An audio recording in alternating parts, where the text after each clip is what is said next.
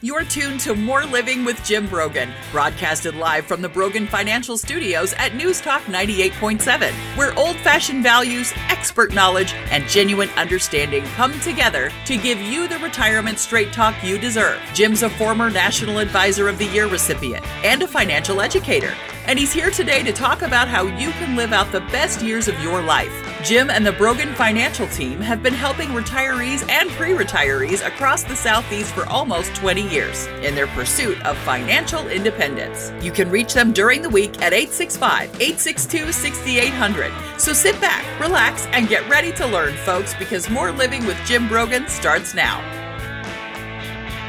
Good Saturday, East Tennessee, and welcome to More Living with Jim Brogan where it's all about living the best years of your life your way. This is News Talk 98.7 WOKI.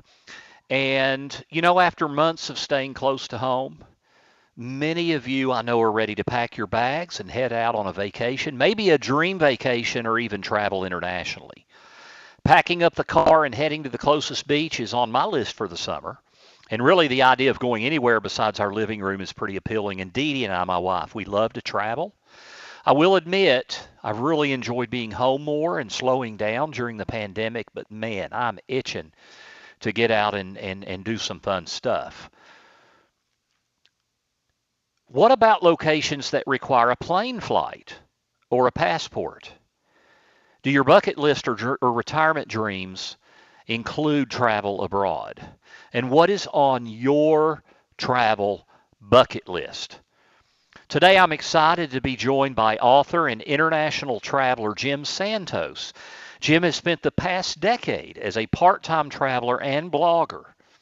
As he visited international locations and he even lived abroad for a period of time. So I'm excited about hear about uh, hearing his journeys and learning how to pl- how you can plan your next bucket list vacation. So good morning, Jim. Welcome to More Living. It's great to have you with us. Well, good morning, Jim. Thank you for having me. Yes, sir, absolutely. I love to travel, and I've done actually a decent amount of international travel. Uh, have you always been someone who traveled from a young age, or, or did something inspire you once you became an adult? Yeah, not really from a young age. Uh, it was from a, a large family, so any kind of travel we did was everybody piled into the car and drove to another relative's. You know, so it wasn't very exciting travel options. Uh, but um, as an adult, uh, got very interested in other locations and, and traveling overseas, uh, and it's just kind of grown from there. Uh, once my wife and I made the decision to try living overseas, of course, uh, things really accelerated. Yeah, and I want to ask you questions about that. I have to I have to mention to you uh, when you mentioned about being in a large family. So I grew up as the as the baby of four children. So there were mm-hmm. six of us, and I'll never forget. We didn't we didn't go on many vacations, but we would go to Pensacola Beach because my father's brother lived down there, and mm-hmm. we would go every few years, and we would pile into my parents' old station wagon and it's funny to think about today that the four kids, we would actually lay in the back of the station wagon and sleep on the way down and the way coming back. And it's so scary to think about that when you look at, you know, seat. I mean, we didn't have seatbelts on. We were just laying in the back. You know, kids used to travel in the back right. of their trucks all the time. But we always yeah, we loved going. either. Well, that's right. But we yeah, loved to, to we love to go to the uh, Gulf to the Gulf Coast. I, I mm. since we're on that, I was going to ask you about that later. You know, the Emerald Coast along there on the Panhandle, which I guess goes from Panama City over to parts in Alabama. Mm-hmm. A lot of people don't really know about the Gulf Coast and how beautiful that water is. And I remember the first time I went there, I was just shocked at how white the sand is and how clear the water is. Um, I think that's mm-hmm. a really a hidden gem for a lot of people that live in the United States. Do you agree? Well, actually, that's an area that I haven't spent a lot of time in. Uh, I did make a trip to Fort Myers uh, once as a teenager, uh, but we actually do plan in October on going somewhere in the uh, Panama City Beach area, either there or uh, Destin. Yeah, it's absolutely so, gorgeous down in there. So, so you had. And, Yeah, that's great. Jim, you had a long career as a computer and network engineer for the U.S. Senate. That's right. So, what yeah. made you decide to give up the desk job and travel and eventually even live overseas for a few years? Uh, well, it's a long story and kind of sad and part of that. Um, back in uh, right around 2000, 2001, uh, my wife of then about 20 some years was diagnosed with breast cancer. And as her condition worsened, uh, the help desk in the Senate started letting me work more and more from home uh, so that I could be, you know, available. Uh, so as I made that transition to remote working, um, I just became used to that kind of, of work and, you know, developed some trust with, with the company for doing that. Now, of course, people are seeing that there's a huge benefit uh, to being able to work remotely. Uh, but at the time, it was kind of new. Uh, and uh, actually, with her passing, I pretty much assumed I was going to be alone for the rest of my life. But, you know, much to my surprise, found myself in a relationship uh, with someone who also was very interested in travel. Uh, she was a realtor, but about to retire. So we both found ourselves able to do some travel while I still worked remotely. Uh, so that was a way of kind of dipping our toe uh, in the water. Uh, so that got us started with some locations around the U.S. and uh, in the Caribbean. Uh, we actually went to Italy uh, for three weeks also, and I tried to work remotely from Italy, but it's, it's difficult in the uh, internet cafes because everyone's watching, you know, football games, and every once in a while there's this huge roar and screaming, and it's, it's difficult to explain to the customer why that's happening. Uh, but uh, from then, that kind of led us to, well, how about maybe we should live, try living in another country, and then just things really started snowballing from there. Oh, that's crazy. That's that's that's pretty awesome. Um, I've been to a, I've been to Italy, and I'm going to actually get to that here in a bit. Um, hmm what what do you think are your favorite places you've traveled to? You know, that's that's a really tough question, and people ask me that all the time. So you think I'd be better prepared for it. Uh, but you know, the problem is we've really enjoyed every place that we've been. Um, you know, Buenos Aires, for example. Uh, we only managed to spend a weekend there, but we'd love to go back and, and be there for at least a month. And there are other places in Argentina uh, that we'd like to explore. Um, I think what's what's happened for us is that we, we're started to cultivate this uh, attitude that wherever we are now is our favorite destination. You know, uh, every every place has its own special attraction, and it's really difficult. Uh, you- you're comparing apples and oranges, really, when you look at uh, a lot of the places around the world. I mean, how do you compare a modern city like Buenos Aires to hiking the Inca Trail to Machu Picchu? You know, it's two two entirely different things. It's really difficult. Two entirely Well, I love what you said there about your favorite places where you are, wherever you are at the time. I had a music mentor of mine. Uh, I used to sing professionally and was a music major in college. It's how I met my wife, and we sang together in a group. And whenever he was asked, "What is your favorite piece of music? Your favorite choral piece?" and he would say, "Whatever we're doing at the time, at the moment." And I think there's a lot of wisdom in that to embrace whatever you're doing with passion. And as you say, it's hard to compare all these things. I do want to ask you this. Whenever I go anywhere, especially in the Mhm. United States, but really anywhere, when I fly back into Knoxville, Tennessee, or drive back into Knoxville, Tennessee, I'm blown away at the beauty in the valley Mhm. here with the mountains, and, and it's so green. And we have so many different kinds of vegetation, which of course can be bad for allergies. But in its own way, I feel like East Tennessee is as pretty as anywhere. What what would you say about that comment?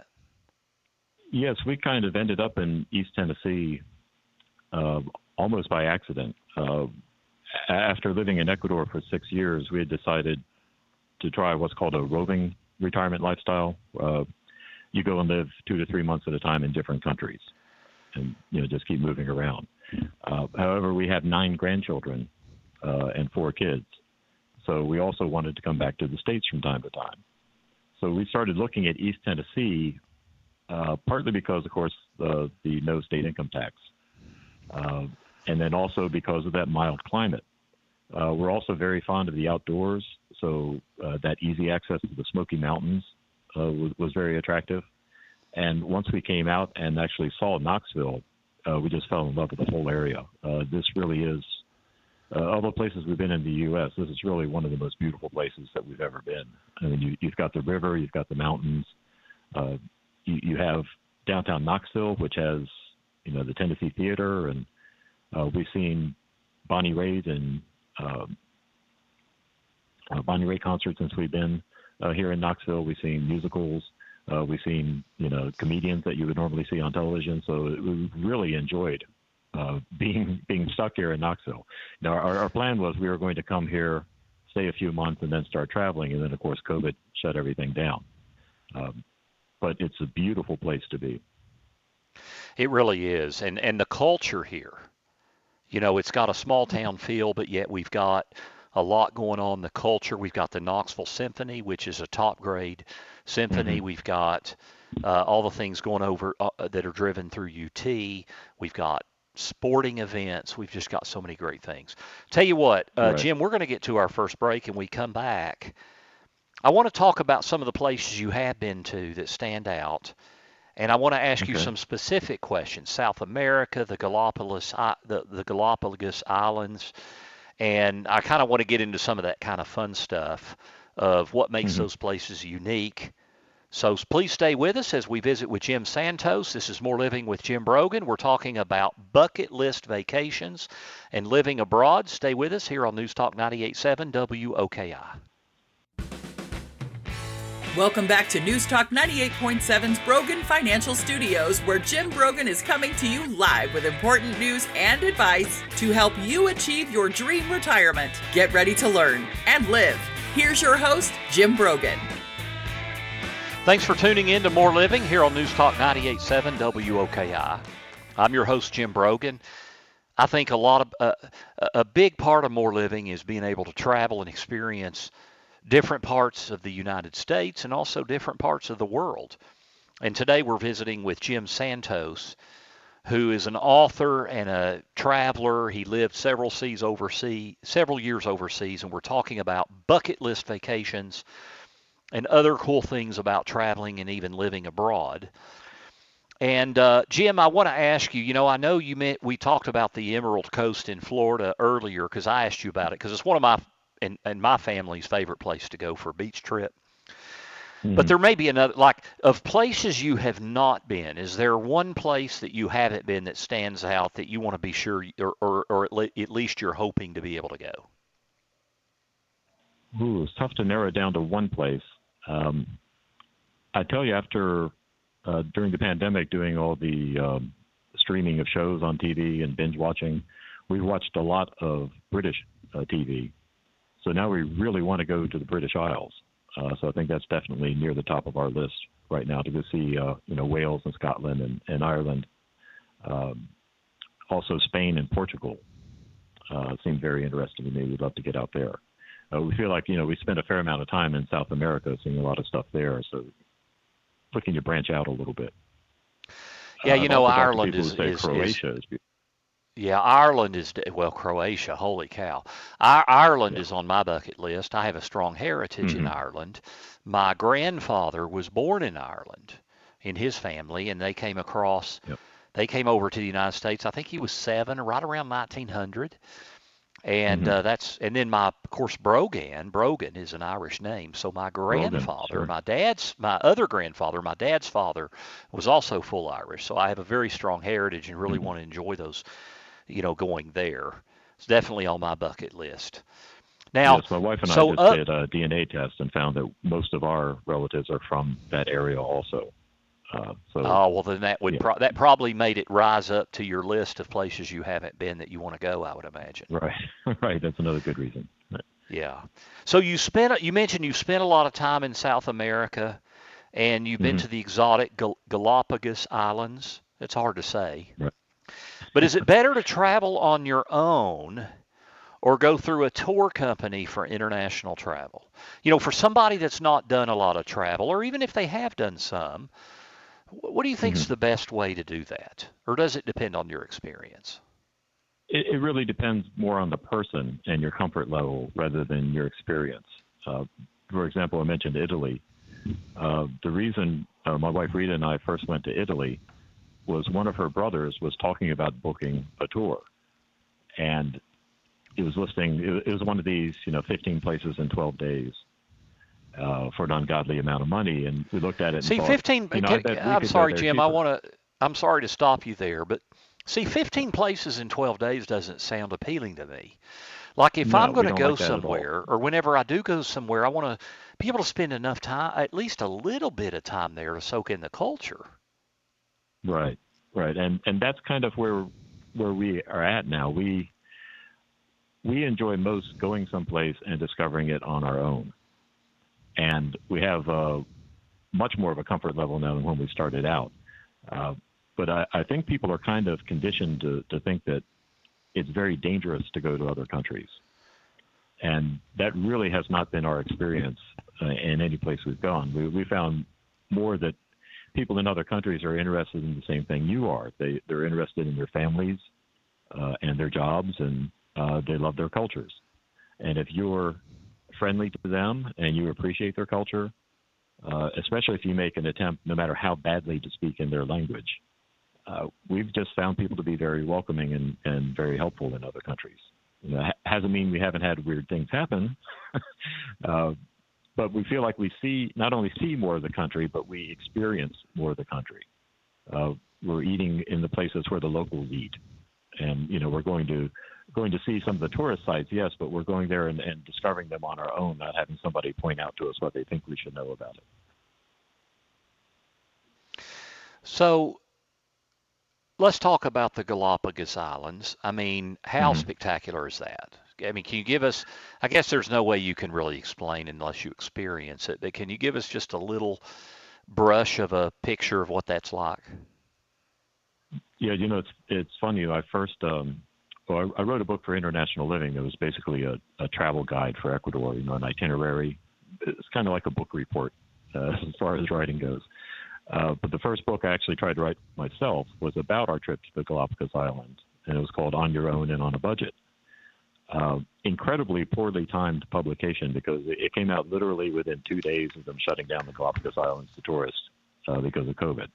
Oh, gracious. Um, yeah, but it's really a, an incredible place. Um, the the wildlife there is completely unafraid of people. So when you go walking down uh, the street along the water, you literally are stepping over uh, iguanas and seals. Um, we have pictures of them laying on park benches and at bus stops. Uh, it, it's really not like you have to get a tour to go out and see the animals because the animals are all over the place. You know, we, we saw a blue-footed booby while we were eating lunch when we first arrived at the islands. Um, and it's really easy uh, if you start taking hikes on some of the trails around uh, the islands. You don't have to go very far at all before you get that sense of what it must have been like uh, when Darwin and and the, um, those ships first arrived there. Uh, very primitive landscape. Um, and surprisingly sparse. You know, you you expect with all these animals there that it would be uh, just a really lush environment, but it's not. Um, it's actually a fairly uh, uh, forbidding place. It's there's a lot of drought in some of the areas, uh, not a lot of variety in the vegetation. So the the uh, variation of the animals is more because it's such a, a harsh environment rather than it's a lush environment. You know, I wouldn't have expected that. I would have expected it would be lush. And yeah, maybe that's because really surprised by that. Yeah. Well, hey, have you been to Hawaii? Yes, I have several times. Which islands have you been to? Uh, I've been to the Big Island and uh, to Kauai and also to Oahu. So I've been to the Big Island and I've been to Maui. Mm-hmm. And it was interesting. Big Island is one of my very favorite places I've been, and I've only been yes, one time, and I really want to go back. It's it's amazing because you know, we have 15 climate zones in the entire world, from desert to mountains and everything, and rainforest and everything in between. And on that one island, we have 10 climate zones on one island. It's unbelievable. But the reason I thought of the Big Island when you were talking about that is we had never been, and I think it was 2010, 11 years Mhm. ago. I, I think that's right. And we were going to a conference, actually, we being my wife and I. And we were on the airplane flying in to Kona. And yeah. this guy on the airplane, I'm glad he prepared me. And he said, "While you're landing in." He said you're, you're going to feel like hell, right? He said, "You, I just want you to be aware you're going to feel like you're landing on Mars." Because of all the lava rock. It's just so barren and sparse. And I wasn't prepared for that, and I was actually glad he told me, I'd have been like, "Holy cow, what is this?" So, um, and actually, one of my Jim, one of my very favorite places I've ever been. It, it when you ask me my top three or four things that stick out in my mind as places I've been. One of the mm-hmm. ones that jumps jumps to the very top is the north coast of the Big Island. We we we did. My wife and I rented a jeep, and we took the top mm-hmm. down, and then we regretted that because then in part of the drive it got cold. But we we took the top off and we we drove up to the north side of the island and we went all the way over and then did a volcano tour there near near uh was it Hilo I guess and mm-hmm. we were on the north coast we went down into this little area that was where that there was there used to be a schoolhouse down there that got wiped out by a tsunami in the 1940s and mm-hmm. the whole village got knocked out and they ended up moving the village up to the top of the cliffs. And there's really not a beach there. It's just all this rock. But you could go to but we mm-hmm. drove down there right onto the ocean level and I will just never forget it as long as I'm alive. Standing there and looking at those waves crashing into the rocks and looking at these huge cliffs up to the right, almost like you see in the movies. Mm-hmm. And it's one of the most spectacular places I've ever been. Yeah, did you hike through the lava tubes? We did not. Our our we had one day that was completely free on this con- mm-hmm. at this conference, and so um, we ended up doing a helicopter tour of the volcano. So we didn't, we weren't able to spend a lot of time. Oh, and it, uh, it was a working visit, right? Pardon me. It was a working visit rather than a vacation. Well, it was kind of it, it was it was a combination of working and pleasure, but there was enough work there that we weren't able to really get out and spend, you know, we weren't able to spend two days, you know, doing the volcano or whatever. But mm-hmm. um, I, that place is just so unique. It really stands out to me. Have you been up to the north coast of the North Island? Yes, we were all over the the Big Island. Actually, uh, I think we pretty much circled uh, the Big Island. Uh, went to the tried to get up to the observatory, but by the time we got there, the sun was almost setting, and you had to wait a while to acclimate to the uh, altitude. And then they were only allowing jeeps to go up from that point because there was snow. Well, and here's so, an interesting you know, we, trivia question, Jim. Mm-hmm. From base to summit, what is the highest? What is the tallest mountain in the world? From base to summit, not elevation, but from base to summit. Um, actually, the in Ecuador is Chimborazo. Uh, they they height Chimborazo is the uh, tallest. As far the top is farthest from the center of the earth. Furthest from the center of the earth. To, because my understanding right. is the mountain there in the Big Island where they have the observatory is the tallest from base to summit because the base is like yeah, that's, yeah Mauna Kea. Right. Yeah. That, at least that was my understanding when I went. And, and what's amazing is you can you can drive there.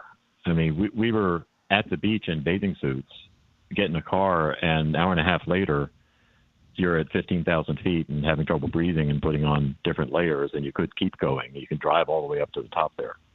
So yeah, it's just an amazing place. Uh, we that's actually that Hawaii is one of the places we actually considered moving to. Oh yeah, it yeah. yeah. Well, that's interesting. But of course, when when people are listening, saying, "Well, Mount Everest is the tallest mountain," well, the base of the sum, the base of the mountain at Everest is 17 is over 17,000 feet. The base at, right. at the mountain of in in the Big Islands will like below sea level, right? Right. It's pretty. Yeah, amazing. with Chimborazo, that's their their thing because the um, the Earth swells a bit at the equator because of the rotation. So when you're at the equator at sea level, you're actually farther from the center of the Earth than uh, say we are in Tennessee. So that's why they say Chimborazo is the the tallest mountain if measured from the center of the earth. So I guess there's always a gimmick. There's a I guess so. That's right. I tell you what, we're visiting. we're visiting with Jim Santos and talking about bucket list vacations and living abroad. When we come back, I want to talk about how you prepare for travel. You know, how do you pick a mm-hmm. spot? How do you prepare for the places you're going to visit? How do you even pack? And then what about the challenges of COVID 19? So please stay. We'll also have our dollars and cents segment where I'm going to talk about the danger of using the word bonds and fixed income synonymously. So don't go away. You're listening to More Living with Jim Brogan here on News Talk 98.7 WOKI. Welcome back to News Talk 98.7's Brogan Financial Studios, where Jim Brogan is coming to you live with important news and advice to help you achieve your dream retirement. Get ready to learn and live. Here's your host, Jim Brogan. Thanks for tuning in this Saturday to More Living with Jim Brogan, where it's all about living the best years of your life your way. This is News Talk 98.7 WOKI, where we come to you every Saturday, both at 9 a.m. and again at 3 p.m. You can also check out our podcasts where you can get all of our latest shows at broganfinancial.com. Click on radio. Uh, we're visiting with Jim Santos, and Jim Santos, who's an author, traveler. He's lived abroad for several years, and uh, we're going to get into a little bit more of how you prepare for travel to maximize your experience. Before we get back to Jim, however, it is time for dollars and cents. Want to be sure you are getting the most out of your retirement? For all the years of your retirement? That's the primary goal of More Living with Jim Brogan and our Dollars and Cents segment, where we provide you with an important financial tip that will help positively impact the quality of your life in retirement. And now, here's Jim with this week's Dollars and Cents tip. Is it dangerous to use the word bonds and fixed income interchangeably or synonymously. That's our topic this week for Dollars and Cents. You know, I can't tell you how often I have people come into my office and they show these they show me their statements and their bond funds, their bond portfolio is called and labeled fixed income. And that creates a lot of challenges and a lot of problems. So let's talk about first the difference in an individual bond and a mutual fund that buys bonds. You know, if I have a bond with Coca Cola that matures in five years, let's say I've got $10,000 worth, 10 bonds. Then what that means is in five years, when my bonds mature, Coca Cola is going to guarantee me $10,000. They're going to give me my principal back. So what I'm basically doing is I'm loaning money to Coca-Cola, and they're going to pay me interest every year. Usually every six months, they're going to pay me a dividend. And then at the in five years, let's say it's going to mature in five years, they're going to pay me my principal back. Now you may have heard that bonds and interest bond values and interest rates move in an opposite direction, and it's very important to understand in this world we live in today. Because think about that. What that means is if interest rates go down, bond values go up. But if interest rates go up, bond values go down. So here's what that means. If I own a bond, if I own $10,000, 10 bonds in Coca Cola that mature in five years, if interest rates go up today, if they go up over the next year, the value of my bonds on paper, of my Coca Cola bonds, is going to go down. However, it is when it matures, it's going to be worth ten thousand dollars. So as we get closer to maturity, those bonds are going to come back up, and at maturity in five years, they're going to be worth ten thousand dollars. It is guaranteed by Coca-Cola. Now, anytime you look at guarantees, you've got to look at who's backing the guarantee. There's no insurance for something like a corporate bond with Coca-Cola, but I think it's safe to say Coca-Cola will probably be a lot, around a lot longer than I will be. So as long as they can meet that obligation, my money is protected. So I, I would call that a safe money investment. I have protected principal. Now, by contrast, a bond mutual fund buys bonds like Coca-Cola. The problem is that bond mutual funds don't hold typically bonds to, until maturity. they are constantly buying and selling bonds. So what that means is if interest rates go up and my bond values go down, they're constantly buying and selling the bonds, so I have no guarantee or assurance that that principal value will ever come back. And that's especially important to understand in today's world because many people, many financial companies, when they put on their statement fixed income, they put on there, they include bond funds, traditional U.S. bond funds. And usually the duration of those bonds is usually five or six years.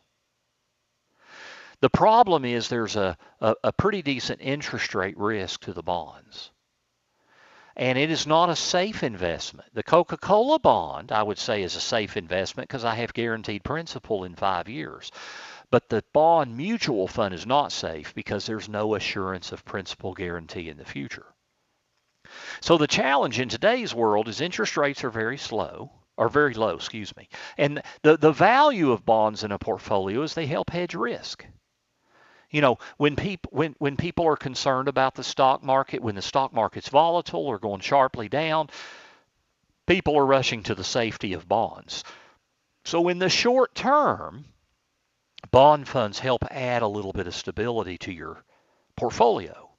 The problem is, while that helps in the short term and the long term, in today's world of historically low interest rates, I think that's going to be a disaster to be quite frank. I mean, think about it. Either interest rates will stay, there's only one or two things that can happen. They either stay really low or interest rates go up, in which case bonds do even worse. And if interest rates stay low, bonds aren't paying much.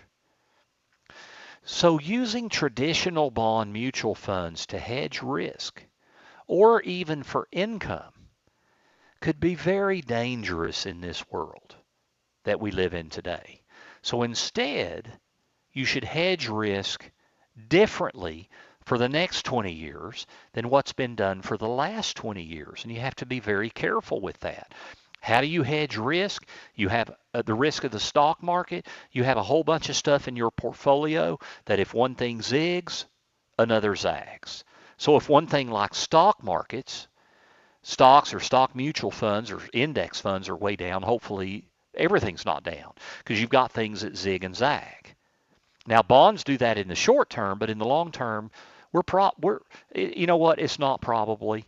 We're on the front edge of an historic bear market in bonds, in traditional U.S. bond funds. Now, it may be an historic bear market, depending on where interest rates go in the future and where inflation goes. And I know a lot of you are concerned about inflation. But instead, you should be hedging risk with more diversification. That 60 40 or 70 30 mix of stocks and bonds or stock and bond funds is probably not going to be very effective in the future because of the drag of the performance of the bond funds. So instead, I think you need more diversification, things like commodities, energy, natural resources, uh, non traditional bonds, bonds that have adjustable interest rates, kind of like the difference in an adjustable rate mortgage and a fixed rate mortgage. So if interest rates go up, the bonds charge more interest automatically, and so they can increase in value as interest rates go up instead of being stuck and losing money when interest rates go up. So in today's world, you need a, in my opinion, you need a completely different approach to diversification and income in today's world. That's our Dollars and Cents segment for this week. You can find this week's Dollars and Cents segment and others by visiting BroganFinancial.com. Do please check us out at BroganFinancial.com. We've got a lot of great resources. If you click on the resource tab, I'll tell you what, we've got a we've got a guide, tax planning for the new age. I know many of you are concerned about the future of our income tax brackets and our tax system in the United States. I talk about those issues and many more in that tax guide. I've got many other guides. You can also sign up for our, our e-newsletter that goes out every week and it provides links to other content I've provided on the radio show on Dollars and Cents, my retirement minute segment that runs every week on this station on WOKI, and many, many other things, uh, blogs and video blogs. We're visiting today with Jim Santos and talking about traveling. He's an author. He's authored several books. I'm going to get into his books here in our last segment, but I do want to ask you quickly, uh, Jim, when you're choosing a travel destination and preparing for that, how can you pack appropriately? What's the balance between being careful you don't overpack with making sure you have everything you need? Mm-hmm. Well, first of all, I need to point out that the internet has really revolutionized travel planning. Uh, being able to log on to sites and find out what's the weather like in these countries that you're going to visit, what's the average weather, um, and uh, all of the information that's available in advance was also well, was very difficult to find before. Was a trip to the library, basically. Um, as far as packing, once you know the time of kind of climate uh, that you're looking at, uh, is definitely a case of less is more. Uh, we found that the best thing to do is to pack layers. Uh, you want something that's not going to wrinkle very very much. Uh, wearing some kind of wicking undershirt is also very helpful. Uh, but you want to be able to maybe carry a small backpack with you with some changes of clothes and some rain gear or something like that, and being able to change as as the weather changes. Uh, you have to remember that, especially with international travel, you may be in smaller cars than you're used to in the U.S. Uh, you may take a small plane someplace where the size of your luggage is really going to make a difference. A lot of times, the hotels in these places do not have elevators unless it has more than like you know seven or ten floors. Uh, so you'll really appreciate not having a lot of luggage uh, to lug around as, as you're traveling. Yeah, you know it's funny. I you I mentioned earlier, Jim, in the show that um, I used to sing uh, professionally with my wife, and we would. That's how we met, mm-hmm. and we actually traveled. To, most of my travel, really, up until the last ten years, was was really through that group back when I was in my 20s. Mm-hmm. And mm-hmm. the director, it was kind of funny. The director of the group, there were 16 of us, and we did a variety of music, but it was a choral group. And he would always tell us, you know, hey, you can bring whatever you're allowed to bring based on the airlines, but whatever you bring, you're carrying it. Right. And I and my wife and I learned a lot about traveling with that. Now we were in our early 20s, so I guess people, you know, today should understand that if they're in their 50s or 60s, right? Well, remember, you you also may find things there that you want to bring home, so you That's have to right. leave a little room in your baggage for the return trip. Uh, by the way, mentioning baggage uh, with overseas travel, it's a good idea to make copies of the photo page of your passport and put one in in every bag. Uh, also, maybe take a picture and store it on your phone or scan it and keep it on your phone. Um, if you have that information in your bag, then if you lose your bag or have trouble at the airport, it's a lot easier to identify it. It's hard for someone to say That's their bag. that is great advice. That is great advice. My wife and I have done that since we got married. Yeah. We've always had Yeah. copies in our bags and, and on our person in our and today that would be pictures on our cell phone. Uh, tell you what, we're going to get to our last break. We're running a little bit over, but when we get back, I want to talk about Jim's books about Galapagos Islands, the Inca Trail, Peru, and his latest book. So please stay with us because you won't want to miss this about these areas in south, in, you know, south of the equator. So stay with us. We're visiting with Jim Santos. This is More Living with Jim Brogan on more, on uh, News Talk at 98.7 WOKI. Welcome back to News Talk 98.7's Brogan Financial Studios, where Jim Brogan is coming to you live with important news and advice to help you achieve your dream retirement. Get ready to learn and live. Here's your host, Jim Brogan. Thanks for tuning in. This is More Living here on News Talk 98.7 WOKI. We're visiting with Jim Santos. We're talking about bucket list vacations. Jim, we're going to have to be kind of quick in this segment. I've been running a little bit over, but first off, I want to, do want to ask you, you know, language barriers really intimidate people and can Mm-hmm. certainly be an issue when you're headed somewhere that doesn't speak English.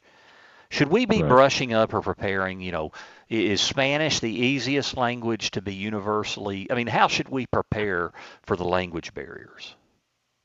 Yeah, that was. Uh, I, I've given a lot of uh, talks at conferences for people who are considering expat life, and that's the number one thing that people are concerned about: is am I going to have to learn a new language? And uh, I took French in high school, uh, learned a little bit of Italian before we traveled to Italy, and then picked up a fair amount of Spanish uh, uh, from living there for six years. Uh, I'd have to say Spanish is fairly easy to learn. It's you'll, you'll find most languages are much less complicated than English. Uh, the rules for pronunciation are are more uh, formal, and there's there are uh, fewer exceptions. Uh, so even if you can't understand it, it's easy to read something and, and pronounce it. So if you're using a translator or something, you can still make yourself uh, pretty well known. Uh, personally, I feel like it's a great idea to, to try to learn even a little bit of another language. If you can just learn the- what are, what are you know the kindergarten words, please and thank you, and where's the bathroom, you know, you're welcome. Uh, some basic numbers and colors. Even if you just know that much, you'd be surprised how how how much it lubricates things uh, in in dealing with people in other countries. That's good advice.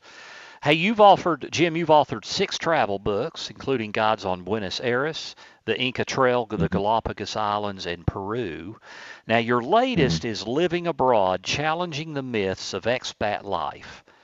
Now, we've only Right. got about a minute or so left here, Jim, but what are the highlights you could exp- you could tell us about your book? And how can we get your book and find out more about your blogging? How can we follow Jim Santos? Okay, well, important things first. It's jimsantosblog.com. Pretty easy to remember. Uh, it's where you can find my blog, and there are links from there to the books. Uh, but they're all available on Amazon. Uh, if you go to And that's Santos. And that's Santos, Right. S A N T O S. right? Uh, Amazon.com slash author slash Jim Santos. All one word would get you there. But if I say jimsantos.blog will, or jimsantosblog.com will get you uh, where you need to go there. Uh, but the idea behind the Living Abroad book was, you know, I've written over 200 articles about expat life and travel overseas and retirement overseas. Get a lot of email from readers, and at these conferences, I've talked to a lot of people, and there were a lot of questions and misconceptions about expat life. So I wanted to to take a look at those. So each chapter deals with a particular question or myth about expat life, and you know, my my point is, I stated early in the book, I'm not trying to convince people they should live overseas. In fact, a lot of people shouldn't try to live overseas. You know, it's not a how-to or a why-to. Uh, it's just here is what the truth is, is we've experienced it, and now you can make up your own mind uh, whether you think this is something you want to do. So that's So Jim to Santos. That's Jim Santos. Sorry, Jim, we're out of time. Check us out. Check him Sure, out no online. Thank you for tuning in to More Living. We're uh, right here on News Talk 98.7 WOKI. Have a great weekend. The views expressed by Jim Brogan and his guests are not that of Cumulus Media. Any discussion of financial, legal, and tax planning strategies is not intended to be individualized advice and is general in nature. Always consult with your advisor for advice specific to your needs. This program's content does not represent a recommendation of any particular security, strategy, or investment by Jim Brogan or Brogan Financial Incorporated.